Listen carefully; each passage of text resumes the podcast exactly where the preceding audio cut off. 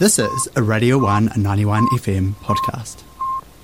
It's history time. Come on, tell your friends. We'll visit New Zealand's ancient lands with Jamie the host and Dr. Violeta Gilabert the historian. Our fun will never end because it's history time. It's a Thursday morning here in beautiful Ōtepoti.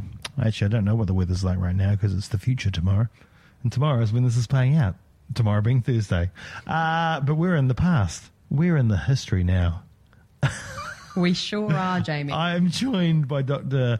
Violeta Gilabert um, for History Time. Um, Morena, Morena, Jamie. Lovely to be here. it's so good to have you here. Um, you got a new job? Can we say that?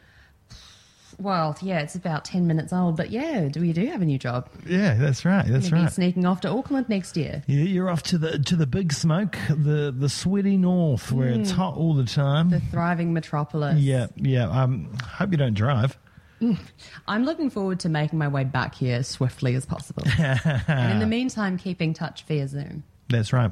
Right. Last week we talked about Maori migration to Aotearoa, Maori migration and settlement mm. in Aotearoa. This week we're going to talk a little bit about um, the rest of the world beginning to come uh, and settle. Uh, and, and I guess we, we start off with Europeans and, and to a little lesser extent, I guess, Americans. Yes. Um, Abel Tasman was the first non-Maori to discover New Zealand, uh, but it wasn't until Cook's voyages in the 1770s, 60s, and 70s uh, to the Southern Ocean and the establishment of colonies in Australia that Europeans started to come here uh, and settle. And first, it was with those whalers and settlers from Europe and the Americas and um, missionaries. Yes, yes. So there was actually um, quite an interesting mix of folk here prior to 1840. Um, and interestingly, it didn't really appeal to a whole lot of others. Yeah. Although it was part of the New World, as they called it, um, that it, it was considered a rather rough place, rather far removed, and especially compared to um, other areas like Canada, for example, um, very much more sparsely settled, i.e., not at all. So um, the everyday Britainer didn't necessarily aspire to come to New Zealand. It was very much those adventurers and those folks kind of seeking their fortunes. Yeah, yeah, Yeah. yeah. And those um, Or seeking souls, as you mentioned. Yes, yes, and seeking souls as well, or perhaps those escaping um, from persecution in their um, new homeland of Australia. Quite right, yes. And so that was another kind of strike against New Zealand's name as an early migration destination. The fact that its proximity to Australia, and also, of course, those really uh, distasteful rumours about uh, uh, the local population, shall we say, um, both the Europeans who had settled there and, of course, um, the indigenous folk. Um, It was generally kind of. Just, just not on the map for folk at Yeah. that time. Yeah. Um, and, and I guess the, the initial settlements would have been kind of temporary ones. We've talked about in the past um, in our marriage series when we had sailors, uh, sealers, and whalers having temporary marriages with Maori women in Aotearoa. They would come, they would do their work, they would stay, and then they would leave. Yes, yes. Often they turned into kind of. I mean, there were temporary elements and some some permanent ones. It just depended on the relationship you looked at. Some of them um, were absolutely enduring and would resemble marriages. Probably more than a lot of marriages we see today. Yes. um, but yeah, in general, it was um, a really mobile and kind of um, uncertain life out there. Um, But people made connections where they could. Where did true when did when, when did true settlements begin, and what parts of the nation were kind of settled first by Europeans? Um, by Europeans, Kororareka definitely stands out. Um, it did not have a very good The reputation house, back in the the hellhole of the South Seas. Yes, hellhole of the Pacific, all Yeah. kinds of, you know, and that that was really the locus of all those rumors about um, vice and violence Hmm. and um, just the kind that that really um, frontier element of New Zealand. It's like, kind of like one of those pirate towns in the Caribbean. Oh, very much so. Tortuga, I think the name was. yeah, yeah, yeah, yeah, yeah, yeah. yeah. Tortuga, yeah. Kororareka, very It much. sounds like the kind of place I'd like to go. Sounds like a good fun place, to be honest. I mean, the missionaries certainly didn't think so, and a lot of respectable British folks certainly would have agreed that um, it was not the kind of European presence uh, that was wanted in foreign lands. So there. Yeah. were efforts to kind of, you know, bring things up uh, under control, and Yeah. that's where settlement really started. Yeah, I mean, and I guess that true settlement kind of began post treaty or around the 1840 mark. Yes, um, quite. Yeah, absolutely. Um, it's uh, quite interesting. The, the population exploded um, after 1840, and of course, um, a great deal to do with the treaty. But the main folks responsible for that, um, aside from uh, the churches, was the New Zealand Company, which Yes. we've also discussed. Yes, we have discussed that, Mm-hmm. uh, and and I guess there were I don't know if they belong within the New Zealand company, but you had um, those that were coming to Christchurch and, and Dunedin. You had the, the the Free Scots. They were coming um, with the Otago Association. You had the Mm-hmm. they Canterbury were quite, Association. quite distinct from New Zealand Company. So the New Zealand Company were more of a private interest. They were looking to, um, they were entrepreneurs. They were looking to create a great settlement, make a mark in the history books, and kind of create a successful settling enterprise. But um, the Canterbury settlement, um, associated with the Anglican Church, and the Otago Association, of course, with the Free Church, um, they were they had some religious aims. They wanted to kind of cut through. A lot of the sectarian conflict that could be found in Britain, you know, being Anglican or being Presbyterian, being Catholic. It was a very political um, status to be, just to have a religious adherence in the Yeah. old world. And so that was one of the things, aside from class conflict, that Yeah. folks were looking to escape by coming here. Yeah, yeah. getting a foothold in a new land. Okay, so a lot of it was down to do with class as well. So you had probably those of the lower class seeking passage to Aotearoa, uh, and it can't have been cheap. Oh no, it wasn't. Um, they were subsidised and assisted passages, which was very handy. It was really the way that um, a majority of working class folks or common folk managed to get over to Aotearoa. Yeah. Um, because it was kind of a, a state sponsored settlement. Okay. Yeah. Yeah. Um, but they, they were usually people of very limited means. Um, there were some who were looking to get ahead in life and who already had a degree of security. Yeah. But um, the people who were recruited, by and large, and of course it made sense from a settlement perspective, um, Yeah. you wanted tradespeople, labourers, Yeah. folks with skills, farming, domestic labour, what have you. Um, and so it was quite a broad cross cross section that they aspired to bring over to New Zealand, but by and large, it was people of, of humble means. Yeah. And there would have been some with a little bit of status, but when they came to Aotearoa, they gained a lot of status, right? Oh, they sure did. And even the folks, um, you know, the uh, folks from uh, the working classes were able to prosper quite quickly. Yeah, yeah. Especially after gold was discovered. By golly. Like, You can imagine. I mean, coming from um, the, in a, a kind of continent which has just witnessed um, the potato famine, for example, Yeah, or the enclosures of land. Um, industrialization so many craftspeople and laborers were just completely left out of work um, forced into city slums and were just really unhappy with where they were at Mm-hmm. facing those kinds of futures you could definitely um, take a chance in the new world And with gold, it's an interesting thing. It seems to be when uh, one gold rush runs dry, another one on another in another nation begins. Yes, I mean, I, I can't really say much about the timing, um, but it was very fortuitous. There were um, gold rushes in North America and from there in Australia. Yep. And New Zealand followed in hot on the tail almost simultaneously Yes. with Australia, but outliving it. And so people from North America who'd been seeking their fortunes there actually hopped from Australia to New Zealand. And a lot of Australians who'd been doing much the same um, came to New Zealand as well. That was after the 1840s, well after it. Um, about the 1860s and beyond. Yes. So um, that was kind of a, a disruption that we talked about um, when we were discussing Ed, uh, Edward Wakefield and the New Zealand Company. Yeah. Um, the fact that there was a very organised, systematic colonisation of New Zealand by both religious associations and private interests. Uh, that was kind of superseded or disrupted by this big rush in. And one of um, the factors that brought these others in was gold, the other was warfare. Yeah. Yeah. And um, the the warfare element wasn't so disruptive because a lot of the soldier settlers were drawn from Britain and were recruited That's right. specifically. It was the the Waikato settlement was yeah. that one there. The the British and the Irish, I guess, as well, right? Yes, yeah, yeah, and um, much the same. These these um, men were promised, you know, a better life, um, plot a plot of land after Yeah. they had fought for the empire, and they were very happy to accept that deal. Yeah, very much so. And so, of course, here in Otago, we had the Gold Rush, Gabriel Read, uh, who was an Irishman uh, who was in Ballarat, I believe, i- in, in uh, Victoria. And the Gold Rush there came over, went for a walk around Lawrence, found a nugget of gold.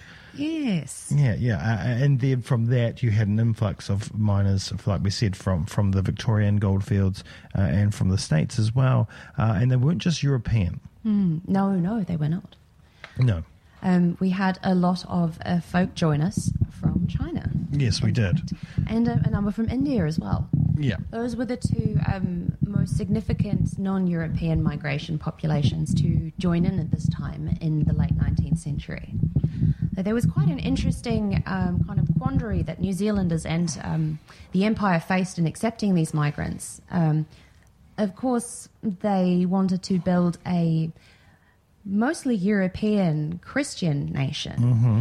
Um, they were seeking to escape a lot of the class and religious divisions that had afflicted them in Britain, and they didn't want to introduce more by way of, uh, say, uh, adherents of the Hindu faith, like my family happened to be, Yeah. um, or Chinese folk. And so um, there, there was an interesting kind of issue there, um, being that although both populations were non white, um, one was a member of the empire. Yes, that's right. That's right. So, um, you know, not, not that the Indian population got it easy the whole way through, but because they were part of the empire, they had it a bit easier than the Chinese, who uh, were persecuted on horrendous levels. Oh, yes. Um, you know, to the, the point um, where there were issues with sending bodies back of the miners that died. There, there, um, if there were poll taxes, which were a huge amount of money. You're looking at, um, you know, ten pounds back then was two thousand dollars, and that ex- and that became from went from ten pound to hundred pound. That's twenty thousand dollars just to get into the country to start mining the gold. Yes, truly. And so beyond that point, the only folks who could get in were, um, you know, a minority of very wealthy. And of course, that was completely the intention was to stem the flow. And there was, Yeah. um, it was by and large a public kind of pushback against migration, which generated these laws. Yeah, yeah. Um, there was a sense that, um, you know, Chinese miners were um, very efficient in their work. They Yes. were often, um, you know, they were given to working over claims that had already been worked by Europeans in a more exacting way. Um, there were uh, suspicions around that, and also, of course, uh, just the, the linguistic barrier, the cultural barrier, and the fact that.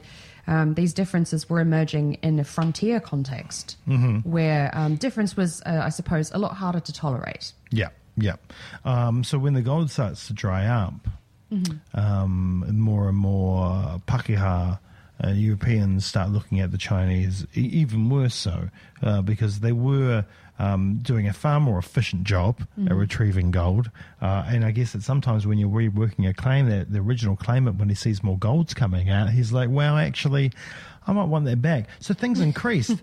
things increased. The poll tax, like I said, went up as well. But there was at one point, uh, if you wanted to come, you could only have a certain amount of Chinese on your ship per the tonnage that you brought in cargo. Yes, they were um, really, really uh, exacting restrictions just introduced upon each other for this very purpose. One Chinaman per 200 ton of cargo. It sounds uh, all quite cynical when read out on paper, but that's certainly how it was back in the day. Um. That there was uh, very exacting limitations, and so we see kind of the the priority. We had one uh, Immigration Restriction Act passed in the 1880s, which applied to quote unquote aliens, um, who, which referred to Chinese folk and any others of non European descent, excluding members of empire. So um, Indian migrants actually only came under restrictions in 1899. But that's still not quite so far away from, Yes. you know, I mean, far removed. There was a delay, possibly for appearance's sake. Um, but uh, in the end, yeah, and there, there were, of course, um, all of those moral panic elements present as well in society Yeah. um, that kind of uh, fed into a general distrust of non-white populations. Yep. And you know, given the difficulties they faced integrating or being part of this settler society that was growing, you could very well see why they would want to maintain their distance. Oh, without doubt, without that, and they certainly did that. Um, or, uh, but, but as we've seen in Dunedin, um, thirty years later, the the, the um, not even even at the time they were the market gardeners as well. Um, they were the wholesalers, you know, uh, and they became quite strong, prominent families within the Dunedin community. Most certainly, yes. Um, it's uh, always just a, a testament of uh, human strength the way migrants manage to kind of make their way, especially um, when faced with the challenges that uh, a lot of populations here have done. I suppose another thing worth mentioning is like from the European perspective, uh, I suppose uh, the folks who came from the goldfields. Together with um, their Chinese and in, in, uh, Indian counterparts, they would have been well aware of the challenges that they were facing Yep. as migrants to a relatively undeveloped frontier society. But we can't necessarily say the same for the folks who came over on the organised provincial migrations as assisted immigrants who were directly courted by immigration agents from either the um, the Otago Association, Canterbury Association, but um, most strongly the New Zealand company. They were extremely hard on their press and they sold New Zealand as a land of milk and honey. Yes, that's right. Yeah. Um, the phrase friendly natives, quote unquote, was also thrown around quite a lot. They really Mm-hmm. tried to push back against the anxieties that Britain has had about migrating to New Zealand. Um, and so uh, a lot of it was to do with the, the fertility of the land, its abundance, um, the cordial race relations that were being built up under the treaty, which of course was um, more of a, a fantasy than reality. Yes, of course. The land wars were yet to happen. Yeah. So, um, but uh, yeah, so folks arrived here expecting quite a lot more than they got. Um, settlers uh, disembarked from their ships and very quickly ran out of building materials, out of food. Um, it was very, very messy indeed. So, um, a lot of uh, local Māori communities actually assisted these settlements immensely. Very um, much so. In getting a foothold and surviving, as did uh, missionaries with the contacts they'd made um, with folks that were already here. Um, those sealing and whaling communities uh, really were drawn upon as well. Um, it was not a tidy exercise by any means, this mass migration. Yeah.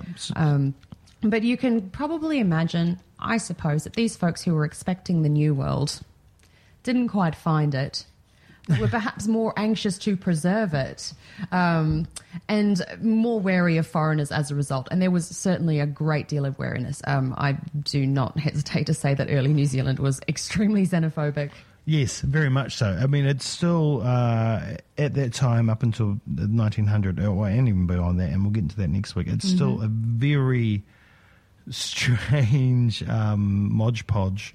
Uh, and you've got uh, different um, people's distrusting different people's Oh yeah, yeah. all I over mean, the shop. That's actually, well, the grand narrative certainly looks that way. But again, when we look locally and look a little closely, we can find um, some kind of encouraging exceptions to the norm. Um, these folks, different as they were, still did manage to get along to some degree. Um, there were intermarriages, as contentious as they were, and they were also, you know, business partnerships. There were neighborhoods, and they weren't um, entirely distinct, although they were very different. So connections were still forged, and hence Aotearoa, as we know it today, came to be. Indeed, indeed. And we will look at more uh, migration into Aotearoa next week, uh, beginning with, I guess, the early 1900s and the outcome from World War One. Oh, yes, lots of change to be seen there. Indeed. All right, thank you so much. Kia ora, Jamie. Thanks for listening to Radio 1 91 FM podcast. All of our content lives online at r1.co.nz.